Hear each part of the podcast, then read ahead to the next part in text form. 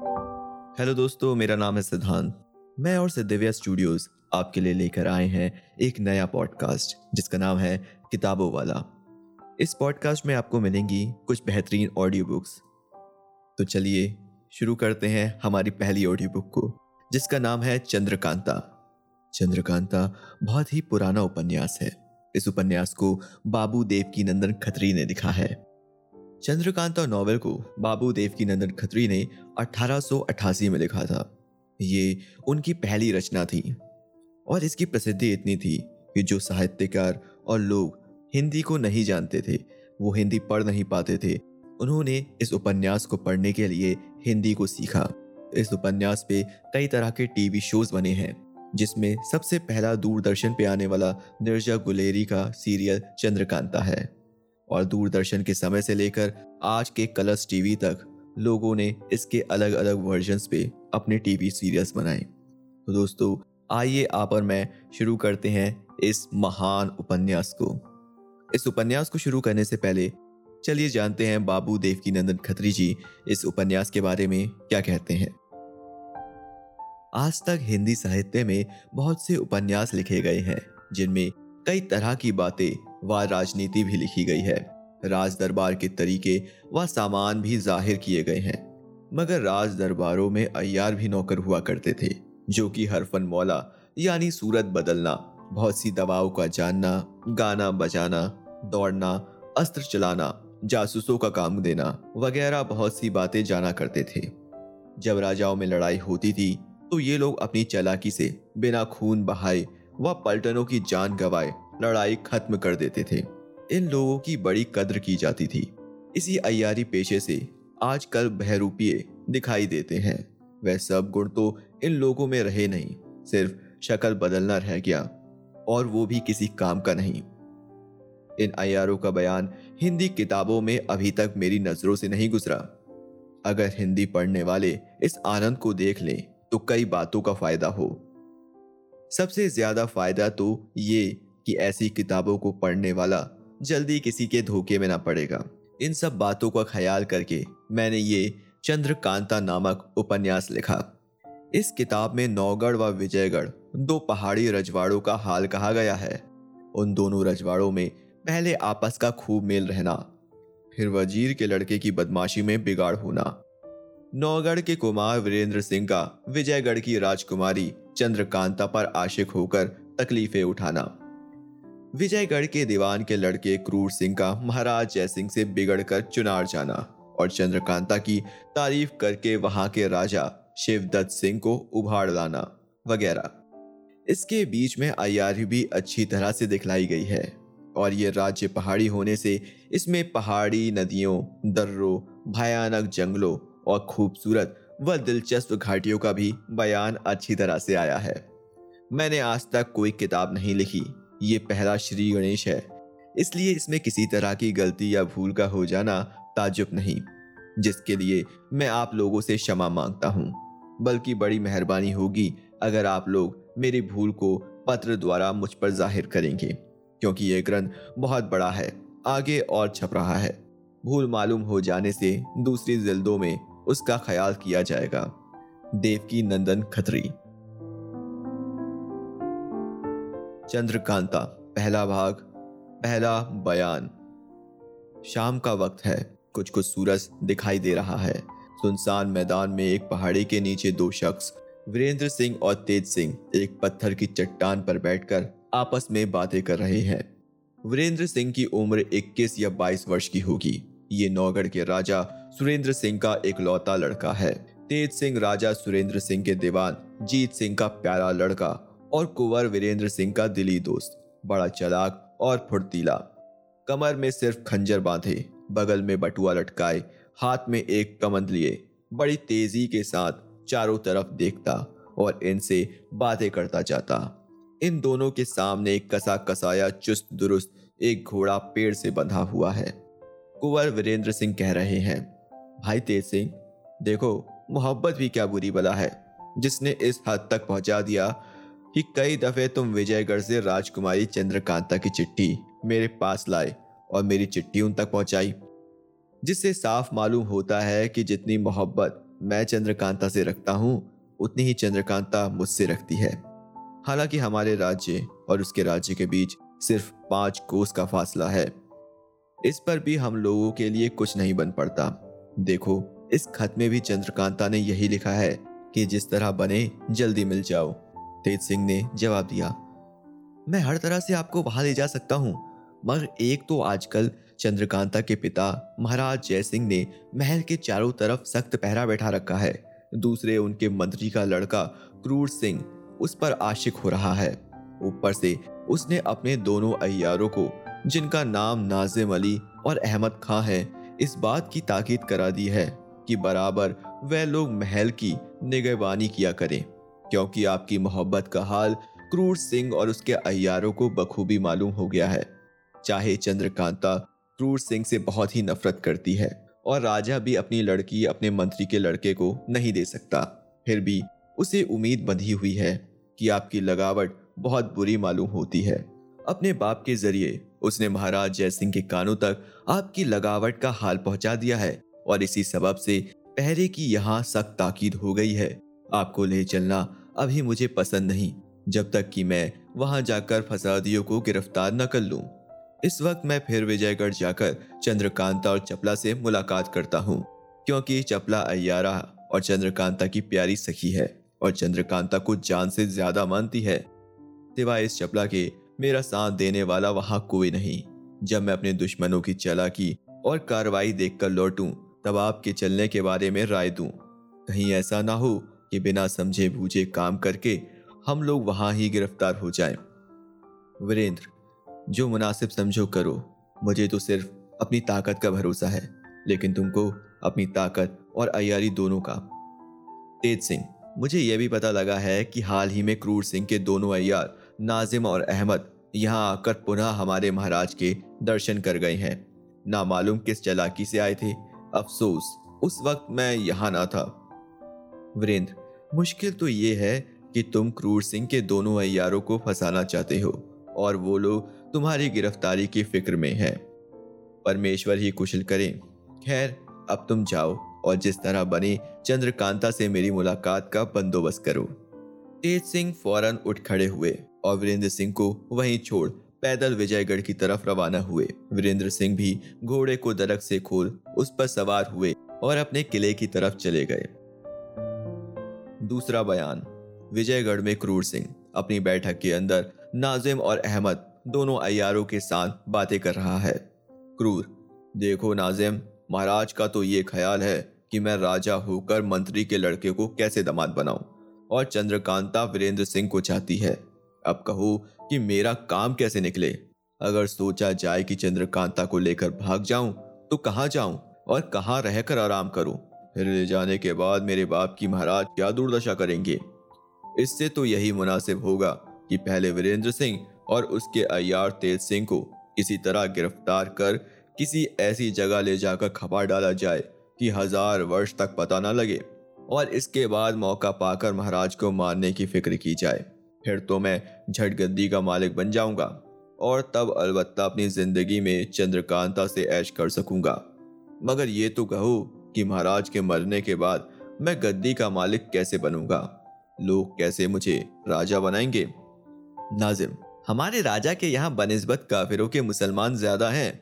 उन सबों को आपकी मदद के लिए मैं राजी कर सकता हूँ और उन लोगों से कसम खिला सकता हूँ कि महाराज के बाद आपको राजा माने, मगर शर्त यह है कि काम हो जाने पर आप भी हमारे मजहब मुसलमानी को कबूल करें। क्रूर सिंह, अगर ऐसा है तो तुम्हारी शर्त मैं दिलो जान से कबूल करता हूँ। अहमद, तो बस ठीक है, आप इस बात का इकरारनामा लिखकर मेरे हवाले करें। मैं सब मुसलमान भाइयों को दिखलाकर उन्हें अपने साथ मिला लूंगा। क्रूर सिंह ने काम हो जाने पर मुसलमानी मजहब अख्तियार करने का इकरारनामा लिखकर फौरन नाजिम और अहमद के हवाले किया, जिस पर अहमद ने क्रूर सिंह से कहा, अब सब मुसलमानों का एक दिल कर लेना हम लोगों के जिम्मे है। इसके लिए आप कुछ ना सोचिए। हाँ, हम दोनों आदमियों के लिए भी एक इकरारनामा इस बात का हो जाना चाहिए कि आपके राजा होने पर हम ही दोनों वजीर मुकर्रर किए जाएंगे, और तब हम लोगों की चालाकी का तमाशा देखिए कि बात की बात में जमाना कैसे उलट पलट कर देते हैं। क्रूर सिंह ने झटपट इस बात का भी इकरारनामा लिख दिया, जिससे वे दोनों बहुत ही खुश हुए। इसके बाद नाजिम ने कहा, इस वक्त हम लोग चंद्रकांता के हालचाल की खबर लेने जाते हैं, क्योंकि ये शाम का वक्त बहुत अच्छा है। चंद्रकांता जरूर बाग में गई होगी और अपनी सखी चपला से अपनी विरह कहानी कह रही होगी, इसलिए हमको पता लगाना कोई मुश्किल नहीं होगा कि आजकल वीरेंद्र सिंह और चंद्रकांता के बीच में क्या हो रहा है। ये कहकर दोनों अय्यार क्रूर सिंह से विदा लेकर वहां से चले गए। तीसरा बयान। कुछ दिन बाकी है। चंद्रकांता, चपला और चंपा बाग में टहल रही हैं। भीनी भीनी फूलों की महक धीमी हवा के साथ मिलकर तबीयत को खुश कर रही है। तरह तरह के फूल खिले हुए हैं। बाग के पश्चिम की तरफ वाले आम के घने पेड़ों की बहार और उसमें से अस्त होते सूरज की किरणों की चमक एक अजीब ही मजा दे रही है। फूलों की क्यारियों की रविशों में अच्छी तरह छिड़काव किया हुआ है और फूलों के दरख्त भी अच्छी तरह पानी से धोए हैं। कहीं गुलाब, कहीं जूही, कहीं बेला, कहीं मोतियों की क्यारियां अपना अपना मजा दे रही हैं। एक तरफ बाग से सटा हुआ ऊंचा महल और दूसरी तरफ सुंदर सुंदर बुर्जियां अपनी बहार दिखला रही हैं। चपला, जो चालाकी के फन में बड़ी तेज और चंद्रकांता की प्यारी सखी है, अपने चंचल हाव भाव के साथ चंद्रकांता को संग लिए चारों ओर घूमती और तारीफ करती हुई खुशबूदार फूलों को तोड़ तोड़ कर चंद्रकांता के हाथों में दे रही है। मगर चंद्रकांता को वीरेंद्र सिंह की जुदाई में ये सब बातें कब अच्छी मालूम होती है। उसे तो दिल बहलाने के लिए उसकी सखियां जबरदस्ती बाग में खींच लाई हैं। चंद्रकांता की सखी चंपा तो गुच्छा बनाने के लिए फूलों को तोड़ती हुई मालती लता के कुंज की तरफ चली गई, लेकिन चंद्रकांता और चपला धीरे धीरे टहलती हुई बीच के फवारे के पास जा निकली और उसके चक्करदार टूटियों से निकलते हुए जल का तमाशा देखने लगी। चपला, ना मालूम चंपा किधर चली गई। चंद्रकांता, कहीं इधर उधर घूमती होगी। चपला, 2 घड़ी से ज्यादा हो गया, तब से वो हम लोगों के साथ नहीं है। चंद्रकांता, देखो वो आ रही है।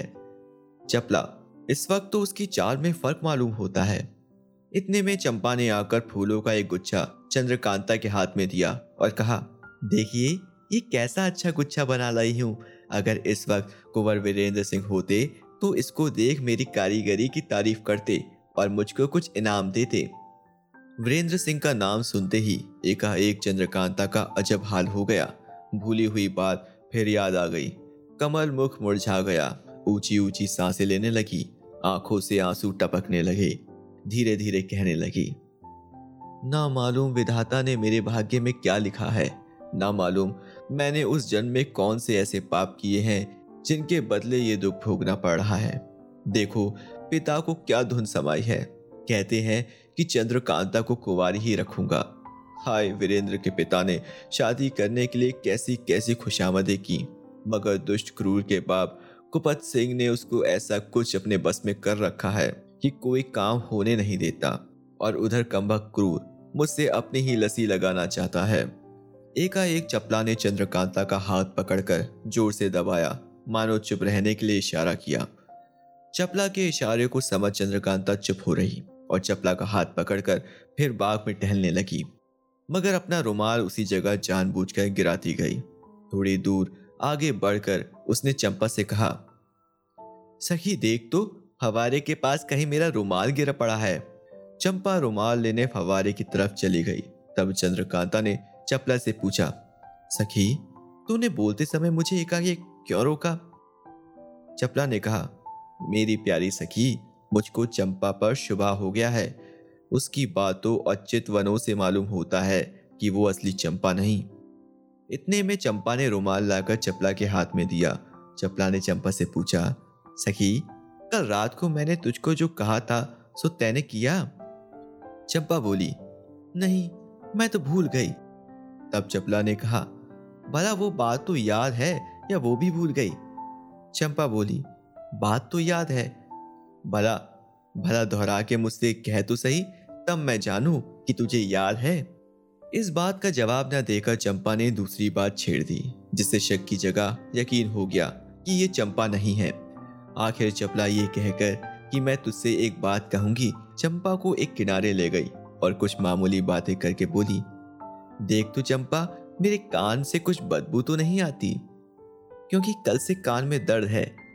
नकली चंपा चपला के फेर में पड़ गई और फौरन कान सूंघने लगी। चपला ने चालाकी से बेहोशी की बुकूनी कान में रखकर नकली चंपा को सूंघा दी, जिसके सूंघते ही चंपा बेहोश होकर गिर पड़ी। चपला ने चंद्रकांता को पुकार कर कहा, आओ सखी, अपनी चंपा का हाल देखो। चंद्रकांता ने पास आकर चंपा को बेहोश पड़ी हुई देख चपला से कहा, सखी कहीं ऐसा ना हो तुम्हारा ख्याल धोखा ही निकले और पीछे चंपा से शर्माना पड़े। नहीं, ऐसा ना होगा, कहकर चपला चंपा को पीठ पर लाद फवारे के पास ले गई और चंद्रकांता से बोली, तुम फवारे से चुल्लू भर भर पानी इसके मुंह पर डालो, मैं धोती हूँ। चंद्रकांता ने ऐसे ही किया और चपला खूब रगड़ रगड़ कर उसका मुंह धोने लगी। थोड़ी देर में चंपा की सूरत बदल गई और साफ नाजिम की सूरत निकल आई। देखते ही चंद्रकांता का चेहरा गुस्से से लाल हो गया और वो बोली, सखी इसने तो बड़ी बेअदबी की, देखो तो अब मैं क्या करती हूँ। कहकर चपला नाजिम को फिर पीठ पर लाद बाग के कोने में ले गई, जहाँ बुर्ज के नीचे एक छोटा सा तहखाना था। उसके अंदर बेहोश नाजिम को ले जाकर लिटा दिया और अपने अयारी के बटुए में से मोमबत्ती निकालकर जलाई। एक रस्सी से नाजिम के पैर और दोनों हाथ पीठ की तरफ खूब कसकर बांधे और डिबिया से लखलखा निकाल उसको सूंघाया, जिससे नाजिम ने एक छींक मारी और होश में आकर अपने को कैद और बेबस देखा। चपला कोड़ा लेकर खड़ी हो गई और मारना शुरू किया। माफ करो, मुझसे बड़ा कसूर हुआ, अब मैं ऐसा कभी नहीं करूँगा, बल्कि इस काम का नाम भी ना लूँगा, इत्यादि कहकर नाजिम चिल्लाने और रोने लगा। मगर चपला कब सुनने वाली थी, वो कोड़ा जमाए ही गई और बोली, सब्र कर, अभी तो तेरी पीठ की खुजली भी ना मिटी होगी। तू यहाँ क्यों आया था? क्या तुझे बाग की हवा अच्छी मालूम हुई थी? क्या बाग की सैर को जी चाहा था? क्या तू नहीं जानता था कि चपला भी यहाँ होगी? हरामजादे के बच्चे, बेईमान, अपने बाप के कहने से तू ये काम किया, देख मैं उसकी भी तबीयत खुश कर देती हूँ। ये कहकर फिर मारना शुरू किया और पूछा, सच बता तू कैसे यहाँ आया और चंपा कहाँ गई? मार के खौफ से नाजिम को असल हाल कहना ही पड़ा। वो बोला, चंपा को मैंने ही बेहोश किया था। बेहोशी की दवा छिड़क कर फूलों का गुच्छा उसके रस्ते में रख दिया, जिसको सूंघ कर वो बेहोश हो गई। तब मैंने उसे मालती लता के कुंज में डाल दिया और उसकी सूरत बना उसके कपड़े पहन तुम्हारी तरफ चला आया। लो, मैंने सब हाल कह दिया, अब तो छोड़ दो। चपला ने कहा, खैर छोड़ती हूँ, मगर फिर भी 10-5 कोड़े और जमा ही दिए, यहाँ तक कि नाजिम बिलबिला उठा। तब चपला ने चंद्रकांता से कहा, सखी तुम इसकी निगहबानी करो, मैं चंपा को ढूंढ कर लाती हूँ, कहीं ये पाजी झूठ ना कहता हो। चंपा को खोजती हुई चपला मालती लता के पास पहुंची और बत्ती जलाकर ढूंढने लगी। देखा कि सचमुच चंपा एक झाड़ी में बेहोश पड़ी है और बदन पर उसके एक लत्ता भी नहीं है। चपला उसे लखलखा सूंघाकर होश में लाई और पूछा, क्यों मिजाज कैसा है, खा गई ना धोखा? चंपा ने कहा, मुझको क्या मालूम था कि इस समय यहाँ अय्यारी होगी। इस जगह फूलों का एक गुच्छा पड़ा था, जिसको उठाकर सूंघते ही मैं बेहोश हो गई, फिर ना मालूम क्या हुआ। हाय हाय, न जाने किसने मुझे बेहोश किया, मेरे कपड़े भी उतार लिए, बड़ी लागत के कपड़े थे। वहाँ पर नाजिम के कपड़े पड़े हुए थे, जिनमें से 2 एक लेकर चपला ने चंपा का बदन ढका और तब ये कहकर कि मेरे साथ आ, मैं उसे दिखलाऊं जिसने तेरी ऐसी हालत की। चंपा को साथ ले उस जगह आई जहाँ चंद्रकांता और नाजिम थे। नाजिम की तरफ इशारा करके चपला ने चंपा से कहा, देख इसी ने तेरे साथ ये भलाई की थी। चंपा को नाजिम की सूरत देखते ही बड़ा गुस्सा आया और वो चपला से बोली, बहन अगर इजाज़त दो तो मैं भी 2-4 कोड़े लगाकर अपना गुस्सा निकाल लूं। चपला ने कहा, हाँ, जितना जी चाहे इस मुए को जूतियां लगाओ। बस फिर क्या था, चंपा ने मनमाने कोड़े नाजिम को लगाए, यहाँ तक कि नाजिम घबरा गया और जी में कहने लगा, खुदा क्रूर सिंह को गारत करे, जिसकी बदौलत मेरी ये हालत हुई। आखिरकार नाजिम को उसी तहखाने में कैद कर तीनों महल की तरफ रवाना हुई। ये छोटा सा बाग जिसमें ऊपर लिखी बातें हुई, महल के संग सटा हुआ, उसके पिछवाड़े की तरफ पड़ता था और खासकर चंद्रकांता के टहलने और हवा खाने के लिए ही बनवाया गया था। इसके चारों तरफ मुसलमानों का पहरा होने के सबब से ही अहमद और नाजिम को अपना काम करने का मौका मिल गया था। चौथा बयान। तेज सिंह वीरेंद्र सिंह से रुखसत होकर विजयगढ़ पहुंचे और चंद्रकांता से मिलने की कोशिश करने लगे, मगर कोई तरकीब ना बैठी क्योंकि पहरे वाले बड़े होशियारी से पहरा दे रहे थे। आखिर सोचने लगे कि अब क्या करना चाहिए। रात चांदनी है मगर अंधेरी रात होती तो कमंद लगाकर ही महल के ऊपर जाने की कोशिश की जाती।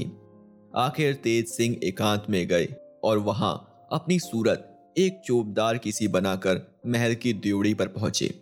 देखा कि बहुत से चोबदार और प्यादे बैठे पहरा दे रहे हैं।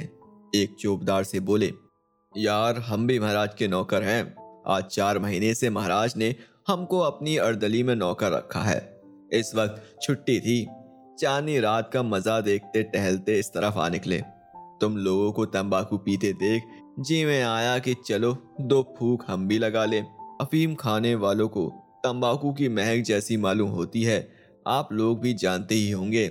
हाँ, आइए बैठिए, तंबाकू पीजिए, कहकर चोबदार और प्यादों ने हुक्का तेज सिंह के आगे रखा। तेज सिंह ने कहा, मैं हिंदू हूँ, हुक्का तो नहीं पी सकता, हाँ हाथ से जरूर पी लूंगा। ये कह चिलम उतार ली और पीने लगा। उन्होंने 2 फूंक भी तंबाकू के नहीं पिए थे कि खांसना शुरू किया, इतना खांसा कि थोड़ा सा पानी भी मुंह से निकाल दिया और तब कहा, मियाँ तुम लोग अजब कड़वा तंबाकू पीते हो, मैं तो हमेशा सरकारी तंबाकू पीता हूँ।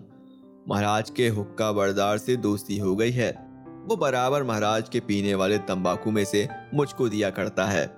अब ऐसी आदत पड़ गई है कि सिवाय उस तंबाकू के और कोई तंबाकू अच्छा नहीं लगता।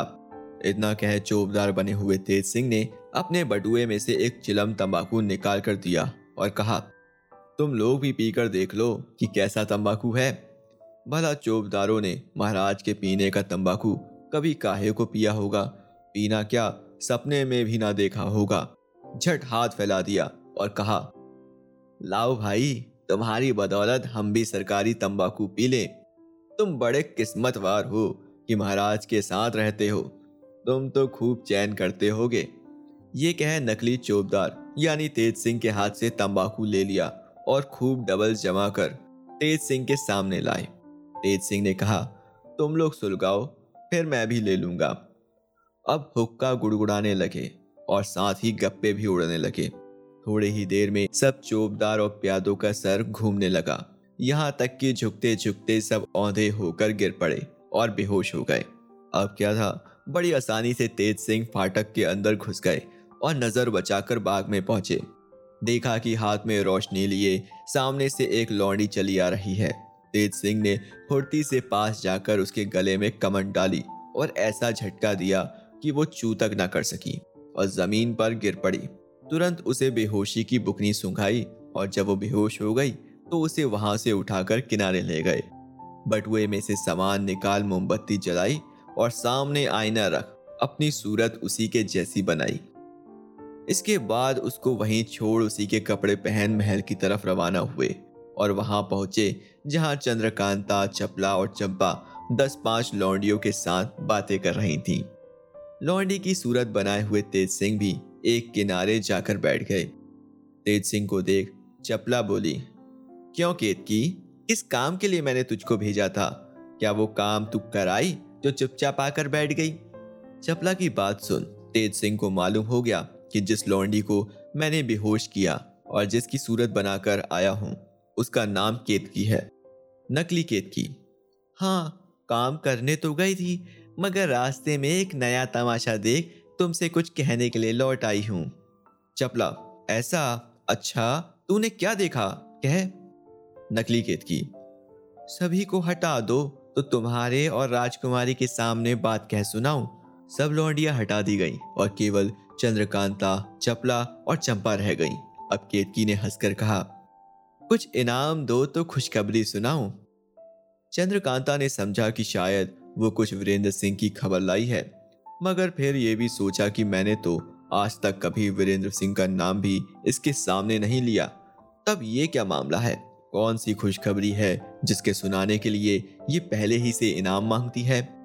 आखिर चंद्रकांता ने केतकी से कहा, हाँ हाँ इनाम दूंगी, तू कह तो सही क्या खुशखबरी लाई है? केतकी ने कहा, पहले दे दो तो कहूं, नहीं तो जाती हूं। ये कहकर उठकर खड़ी हो गई। केतकी के ये नखरे देख चपला से ना रहा गया और वो बोल उठी, क्यों री केतकी, आज तुझको क्या हो गया है? ये ऐसी बड़बड़ के बातें कर रही है, लगाऊं दो लात उठ के? केतकी ने जवाब दिया, क्या मैं तुझसे कमजोर हूं जो तू लात लगावेगी और मैं छोड़ दूंगी? अब तो चपला से ना रहा गया और केतकी का झोटा पकड़ने के लिए दौड़ी, यहाँ तक कि दोनों आपस में गुद गई। इत्तेफाक से चपला का हाथ नकली केतकी की छाती पर पड़ा, जहाँ की सफाई देख वो घबरा उठी और झट अलग हो गई। नकली केतकी हंसकर, क्यों भाग क्यों गई, आओ लड़ो। चपला अपनी कमर से कटार निकाल सामने हुई और बोली, ओए यार सच बता तू कौन है, नहीं तो अभी जान ले डालती हूँ। इसका जवाब नकली केतकी ने चपला को कुछ ना दिया और वीरेंद्र सिंह की चिट्ठी निकालकर चंद्रकांता के सामने रख दी। चपला की नज़र भी इस चिट्ठी पर पड़ी और गौर से देखने लगी। वीरेंद्र सिंह के हाथ की लिखावट देख समझ गई कि ये तेज सिंह है, क्योंकि सिवाय तेज सिंह के और किसी के हाथ वीरेंद्र सिंह कभी चिट्ठी नहीं भेजेंगे। ये सोच समझ चपला शर्मा गई और गर्दन नीची कर चुप हो रही, मगर जी में तेज सिंह की सफाई और चालाकी की तारीफ करने लगी। बल्कि सच तो ये है कि तेज सिंह की मोहब्बत ने उसके दिल में जगह बना ली। चंद्रकांता ने बड़ी मोहब्बत से वीरेंद्र सिंह का खत पढ़ा और तब तेज सिंह से बातचीत करने लगी। चंद्रकांता, क्यों तेज सिंह, उनका मिजाज तो अच्छा है? तेज सिंह, मिजाज क्या खाक अच्छा होगा, खाना पीना सब छूट गया, रोते रोते आंखें सूज आईं। दिन रात तुम्हारा ध्यान है, बिना तुम्हारे मिले उनको कब आराम है। हजार समझाता हूँ मगर कौन सुनता है। अभी उसी दिन तुम्हारी चिट्ठी मैं लेकर गया था, आज उनकी हालत देख फिर यहाँ आना पड़ा। कहते थे कि मैं खुद चलूँगा, किसी तरह समझा बुझा कर यहाँ आने से रोका और कहा आज मुझको जाने दो, मैं जाकर वहाँ बंदोबस्त कराऊं, तब तुमको ले चलूँगा जिससे किसी तरह का नुकसान ना हो। चंद्रकांता, अफसोस तुम उनको साथ ना लाए, कम से कम मैं उनका दर्शन तो कर लेती। देखो यहाँ क्रूर सिंह के दोनों अय्यारों ने इतना उधम मचा रखा है कि कुछ कहा नहीं जाता। पिताजी को मैं कितना रोकती और समझाती हूँ कि क्रूर सिंह के दोनों अय्यार मेरे दुश्मन हैं, मगर महाराज कुछ नहीं सुनते, क्योंकि क्रूर सिंह ने उनको अपने वश में कर रखा है। मेरी और कुमार की मुलाकात का हाल बहुत कुछ बड़ा चढ़ाकर महाराज को ना मालूम किस तरह समझा दिया है कि महाराज उसे सच्चों का बादशाह समझ गए हैं। वो हरदम महाराज के कान भरा करता है, अब वो मेरी कुछ भी नहीं सुनते। हाँ, आज बहुत कुछ कहने का मौका मिला है, क्योंकि आज मेरी प्यारी सखी चपला ने नाजिम को इस पिछवाड़े वाले बाग में गिरफ्तार किया है। कल महाराज के सामने उसको ले जाकर तब कहूँगी कि आप अपने क्रूर सिंह की सच्चाई को देखिए। अगर मेरे पहरे पर मुकर्रर किया ही था तो बाग के अंदर जाने की इजाज़त इसे किसने दी थी? ये कहकर चंद्रकांता ने नाजिम को गिरफ्तार होने और बाग के तहखाने में कैद करने का सारा हाल तेज सिंह से कह सुनाया। तेज सिंह चपला की चलाकी सुनकर हैरान हो गए और मन ही मन उसको प्यार करने लगे, पर कुछ सोचने के बाद बोले, चपला ने चलाकी तो खूब की मगर धोखा खा गई। ये सुन चपला हैरान हो गई कि हाय राम, मैंने क्या धोखा खाया? पर कुछ समझ में नहीं आया। आखिर ना रहा गया तेज सिंह से पूछा, जल्दी बताओ मैंने क्या धोखा खाया? तेज सिंह ने कहा, क्या तुम इस बात को नहीं जानती थी कि नाजिम बाग में पहुंचा तो अहमद भी जरूर आया होगा, फिर बाग ही में नाजिम को क्यों छोड़ दिया? तुमको मुनासिब था कि जब उसको गिरफ्तार ही किया था तो महल में लाकर कैद करती या उसी वक्त महाराज के पास भिजवा देती। अब जरूर अहमद नाजिम को छुड़ा ले गया होगा। इतनी बात सुनते ही चपला के होश उड़ गए और बहुत शर्मिंदा होकर बोली, सच है, बड़ी भारी गलती हुई, इसका किसी ने ख्याल ना किया। तेज सिंह, और कोई क्यों ख्याल करता, तुम तो चालाक बनती हो, अयारा कहलाती हो, इसका ख्याल तुमको होना चाहिए कि दूसरों को। खैर जाके देखो वो है या नहीं। चपला दौड़ी हुई बाग की तरफ गई। तहखाने के पास जाते ही देखा कि दरवाज़ा खुला पड़ा है। बस फिर क्या था, यकीन हो गया कि नाजिम को अहमद छुड़ा ले गया। तहखाने के अंदर जाकर देखा तो खाली पड़ा हुआ था। अपनी बेवकूफ़ी पर अफसोस करती लौट आई और बोली, क्या कहूँ, सचमुच अहमद नाजिम को छुड़ा ले गया। अब तेज सिंह ने छेड़ना शुरू किया। बड़ी अयार बनती थी, कहती थी हम चालाक हैं, होशियार हैं, ये हैं वो हैं। बस एक अदने अयार ने नाको दम कर डाला।